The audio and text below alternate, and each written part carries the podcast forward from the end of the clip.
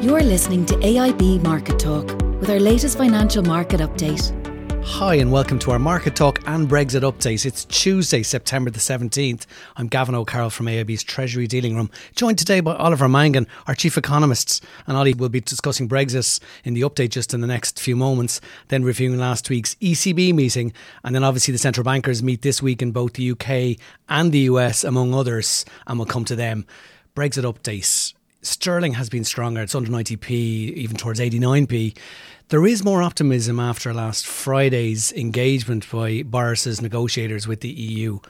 Well, certainly, yes. I mean, over the course of the week, we, have seen sterling recover ground over the last couple of weeks, ever since the UK Parliament uh, moved to block off a no deal Brexit at the end of October. Uh, what we've seen in the past week has been, you know, I think a realization in the British government that if, if it's going to avoid having to write to the EU looking for a delay to Brexit, which it says it doesn't want to do, uh, the only route to that now is to try and get a deal. And it looks like serious negotiations, as you referenced, are beginning. It looks like, I mean, the sticking issue has been the, the so called backstop, which Theresa May, uh, for political reasons, uh, made a UK wide backstop. It was originally envisaged it would be Northern Ireland only backstop. So I think we're going back to that and trying to revisit that issue. And can we come up with some form of backstop that's acceptable to the DUP and the Conservative Party and the Irish government and the EU? Uh, uh, just a Northern Ireland backstop. Already there's movement in the agri-food industry that we have one set of rules across the island one agri-food industry. Well, if you can do that for agriculture and food, can you extend it to other sectors? So that's the type of negotiations that are ongoing, and um, obviously there's optimistic noises, particularly from the UK government, that a deal can be done. Um, the critical dates here are the October the 17th, which is the EU Heads of State Summit, and then October the 19th, which is the date by which uh, the UK Parliament has to pass a deal if to, the government's to avoid sending that letter. So we're four weeks ahead of us of uh, serious negotiations. There's no guarantee a deal will be done. We have to think of the political arithmetic in the House of Commons as well. Can Boris Johnson get a deal done? I think it's key that he tries and brings on board the DUP. If he can sell to them, he'll probably sell to his backbenchers. And there's also, um, I think, within the Labour Party, certainly among elements of the Labour Party, some regret that they didn't pass or sorry support the withdrawal agreement earlier on the year. They want this off the agenda as well, particularly MPs from constituencies that voted to leave, so they could well support it. Now, uh, the market is, I would say, growing optimistic that we might get a deal. Uh, it's listening to the soundings from the government, the UK media, etc. But we're far from there, and it's four weeks away. And I think it will be difficult to frame a deal where you have uh, compliance with the single market regulations with the EU, and at the same time satisfying uh, the main Unionist Party in Northern Ireland and others that there isn't uh, a sea of regulations between Ireland and Northern Ireland and Great Britain. That's a tough task, so under, un- underestimate it. But certainly sterling is strengthening on the back of it. And as we've referenced many times, the market's very short sterling, has been right over the summer because of the rising risk of a no deal Brexit. So traders are buying back some of those positions. Sterling's also risen well against the dollar. It down as low as 120. It's back up towards 125. So mm. there's been a lot of volatility in the mm. currency in recent times. But sterling at the moment is on the front foot uh, on hopes that we might get a deal at that EU summit mid October. Uh, so we'll wait and see what happens. Supreme Court meets today to assess whether the uh, proroguing of UK Parliament was actually lawful or not. Lawful or not, yeah. let's call us. Well, I'm not a I'm not a man of the of the law, but uh, I would be surprised. I think my understanding is it is within the remit of the UK government to prorogue Parliament, uh, whatever about the circumstances. I think the expectation is that the Supreme Court will rule in favour of the government, but we've already seen the Scottish Court rule against them. Uh, we'll just have to wait and see that. But I think the general expectation is that the, the Supreme Court will rule in favour of the government. The issue here is if Parliament is recalled, well, obviously there's the issue in terms of, uh, you know, be deeply embarrassing for the government, uh, number one, but Parliament will be recalled uh, now, remember, the view here is if Parliament stays prorogued until the 14th of October, there'll be no UK election until the earliest, uh, mid to late November. You have to have a five week gap between the calling of an election and actually holding an election, a minimum of five week gap. So, if Parliament is prorogued until the uh, uh middle of October, that really means you can't have an election until mid to late November. At the uh, earliest. At the earliest. At the earliest. So uh, we'll just wait and see what happens in, in, that front. I think well, a decision is expected. You know, today's Tuesday or Wednesday or Thursday. They'll be fairly imminent. This won't drag on. just with the intensity of uh, you know the next few weeks ahead, and particularly for the uh, Republic, AIB has 32 Brexit advisors across the country. Please, customers, do go to aib.ie forward slash Brexit for more information on the supports that the bank has ahead of Brexit. We're also hosting early morning Brexit workshops across the country in conjunction with BDO. Next event uh, is actually today in, in, in Naas. The next one after that is in Molesworth Street, Dublin, and our, our main offices on the 25th September at Athlone the 1st of October, Sligo the 10th of October, and Waterford 16th of October.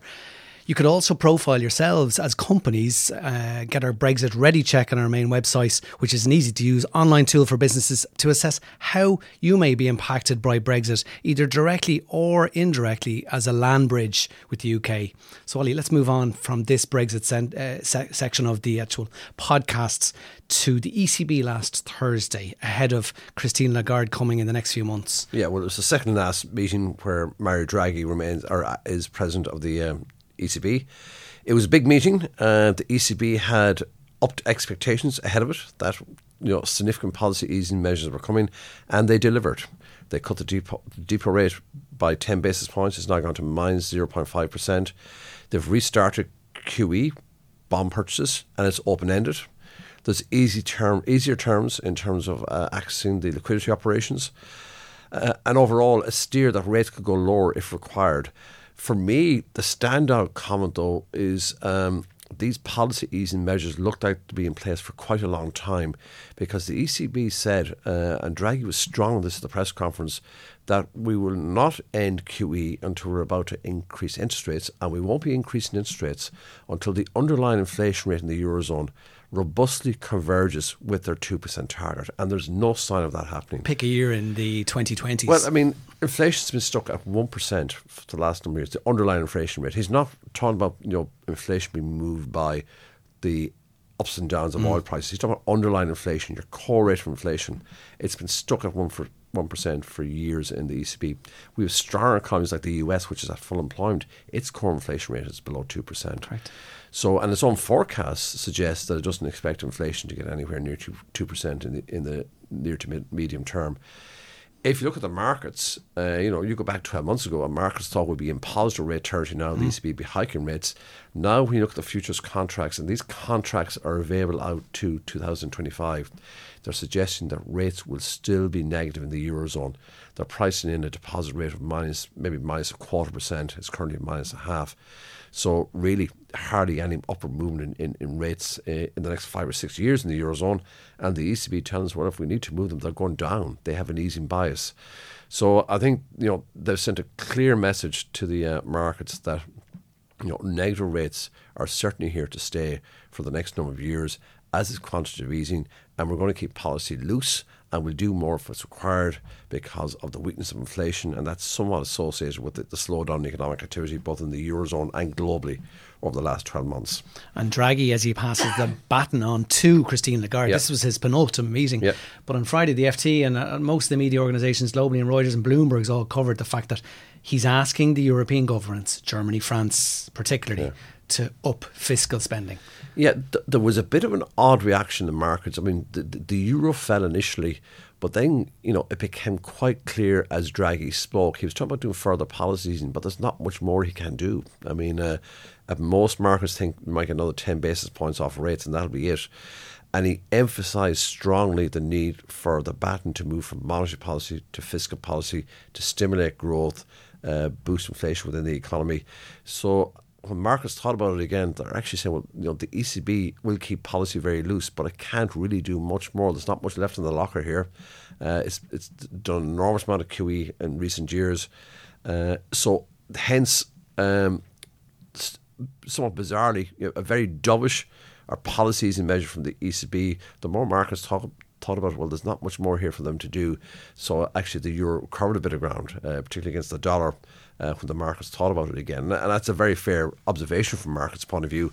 Rates are already very negative. Uh, they'll keep them there, but the scope to go much lower is limited at this stage. And or it's to, over or to, or to loosen policy any further. And so it is down to Chancellor Merkel and to yeah. Well, the, the big the big budget surplus is in Germany. Mm. It's the economy which is slowed most under the weight of a global slowdown, mm. uh, particularly affecting the manufacturing sector and international trade.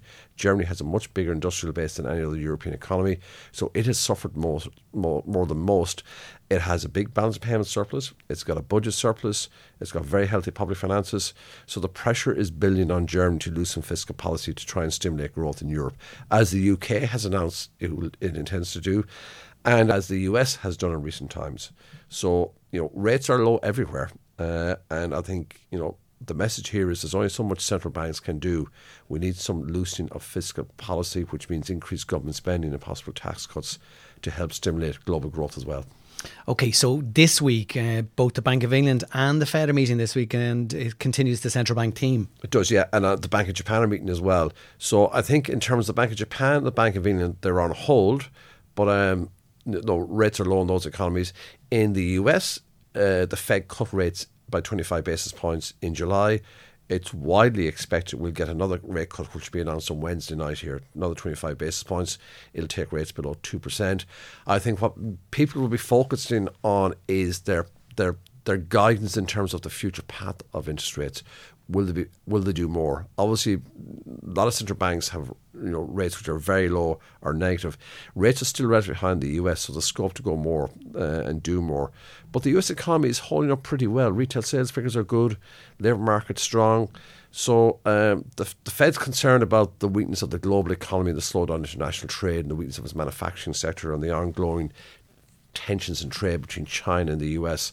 It's not really the domestic economy it's overly concerned about, but it feels these external influences are having a weakening impact on, on the US economy and it needs to cut rates. So, what the markets are focused on is okay, we'll get a rate cut on Wednesday. How much more is the Fed likely to do? What will guide in that regard? And that will have, I think, uh, you know, quite a significant bearing on the dollar over the balance of the year. If the Fed's going to, it's going to do more easing, well, then the dollar could lose some ground. Uh, if it's indicating actually we're happy enough with what we've done, well, then that could see the dollar gain some ground. Bank of England can't really say much with uh, the Brexit story behind yeah. it. Well, when you look at the UK and you took Brexit out of the equation, we have uh, a labour market which is very tight, a sub 4% unemployment rate, and wage growth in the UK has accelerated to 4%. That would normally be a recipe for uh, higher rates, but obviously, yeah. given the global slowdown and given the uncertainty around Brexit, uh, you know, rates can go either way in the UK. Mm. Mm. A no deal hard Brexit will see rates cut. Uh, if we get a if we get a deal or or we get the Brexit uncertainty eliminated another way, they remain or whatever, then we could see a rate hike in the U, uh, in the UK.